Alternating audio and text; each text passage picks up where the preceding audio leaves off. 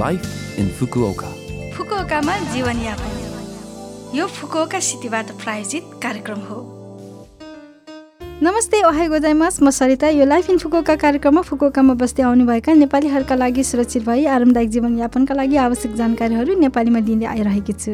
हरेक हप्ताको विवाह यो कार्यक्रम म सरिताको साथ सुन्न सक्नुहुन्छ। छोटो समयको हाम्रो कार्यक्रम सुन्दै गर्नुहोला। फुकुकामा जीवनयापन। आज मैले शरद ऋतुमा हुने कार्यक्रमहरूको जानकारी लिएर आएकी छु। अगस्त महिना पनि अब सकिनै लाग्यो तर अझै पनि गर्मीका दिनहरू उस्तै छन्। साँच्चै तपाईँहरूलाई शरद ऋतु भन्दा के को सम्झना आउँछ नेपालमा शरद ऋतु भनेपछि चिसो मौसमको सुरुवात अनि गर्मीको समाप्ति होइन र असोज र कार्तिक यी दुई महिना शरद ऋतुमा पर्दछन्। जापानमा शरद ऋतुलाई प्राय खान रुच्ने शरद ऋतु पठन पाठनको शरद ऋतु कलाको शरद ऋतु आदि उपनामहरू प्रयोग गरी भन्ने गरिन्छ। साथै यो मौसम चाडपर्वहरूको लागि पनि राम्रो समय मानिन्छ। फुकुका सहरको शरद ऋतुको उत्सवहरूमध्ये प्रसिद्ध मानिने फुकुका सहरको हिकासी वार्डमा रहेको हाकोजाकी गुरुमा हरेक वर्ष सेप्टेम्बरमा आयोजना हुने होजोया हो। वसन्तमा हाकाता दोन्ताकु र ग्रीष्म ऋतुमा हाकाता ग्योयामा घाँसा गरी हाकाताका तीन प्रमुख चाडहरूमध्ये एक मानिने यस चाड सम्पूर्ण प्राणीहरूको जीवन रक्षा गर्ने हिंसालाई हटाउने र शरद ऋतुको फसलप्रति धन्यवाद दिने उत्सव हो। होजोयामा करिब पाँच सय जति स्थलहरू हुने प्रसिद्धिका साथै दस लाख जतिको दर्शनार्थीहरूको घुइँचो लाग्ने भए तापनि नयाँ कोरोना भाइरसको प्रभावका कारण लगातार दुई वर्ष धर्मविधि मात्र सम्पन्न गर्ने गरेको थियो। तर यस वर्ष विशेष मञ्च अगाडिको सिट सङ्ख्या घटाउने दर्शनार्थीहरूलाई मास्क लगाउन र हिँड्दै नखानको लागि अनुरोध गर्ने आदि जस्ता अधिक रूपले सङ्क्रामक रोग विरुद्धका उपायहरू अप्नाएर तिन वर्षमा पहिलो पटक स्थलहरू खोल्ने र औसत वर्षहरूमा हुने झैँ समान रूपले आयोजना गर्ने भएको छ। सुटिङ यो यो फिसिङ र नयाँ अदुवाको बिक्री जस्ता विभिन्न स्थलहरूबाट जापानी संस्कृति र जापानी चाडपर्वको वातावरणको मनोरञ्जन लिन सक्नुहुन्छ। यदि तपाईँहरू जानुभएमा पक्कै पनि यस हाकोजाकी मन्दिरको विशेष याकिमोची खानुहोला। याकिमोचीको बाहिरी भाग नरम भई भित्री भागमा हल्का गुलियो राजमाको पेस्टले भरिएको हुन्छ।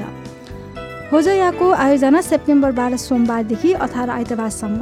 यद्यपि यस अवधिमा आपतकालीन घोषणा जारी भएको खण्डमा न्यूनतम तरिकाले मनाउने वा रद्द गर्न पनि सकिन्छ।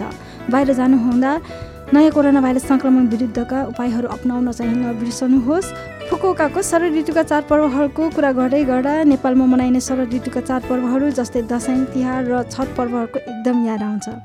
त्यस्तै उत्सवको कुरा गर्दै गर्दा लभ एफएमले पनि समर फेस्टिभल भोलि छब्बिस तारिक शुक्रबारदेखि अठाइस तारिक आइतबारसम्म तिन दिन आयोजना गर्ने भएको छ। आयोजना स्थान तेनी चियो पार्क। शनिबार बिहान आठ बजेको रेगे कार्यक्रम आइरी म्युजिकको प्रसारण क्रममा स्टुडियोबाट निस्केर तेजिङ चियो पार्कमा आयोजना हुने साङ्गीतिक कार्यक्रममा रेगे हिपहप ओकिनावन लोकगीतहरूको प्रत्यक्ष सङ्गीतहरूको साथसाथै खाना र पेय पदार्थहरूको बिक्री स्थल पनि भएकोले एक हातमा गिलास बोकेर आनन्ददायी सङ्गीतमा झुम्न सक्नुहुन्छ। साथै यस वर्ष तिन वर्षमा पहिलो पटक सहरमा नाकासु जहाज आयोजना हुने भएको छ। यो सेप्टेम्बरको फुकुका सहरको परम्परागत कार्यक्रमको रूपमा पश्चिमी जापानको सबैभन्दा व्यस्त क्षेत्रहरू मध्ये एक फुकोका सहर हाकाता वार्ड नाकासुमा प्रमुख रूपले आयोजना हुने ज्याज फेस्टिभल हो।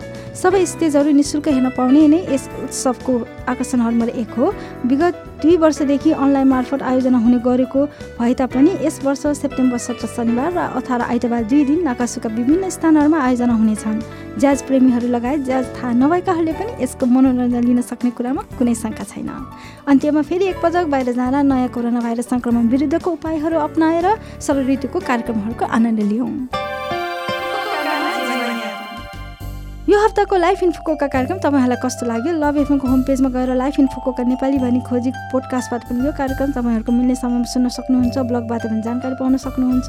तपाईँहरूले हाम्रो इमेल ठेगाना seven six one at the rate love FM dot co dot जेपीमा message पठाउन सक्नुहुन्छ। जान जाने आज इन्दिरा जोशीको अनिकाल नै लाग्ने गीत तपाईँहरू सबैको लागि राख्दै बिरा हुन चाहन्छु। तपाईँहरूको दिन शुभ रहोस्। नमस्ते!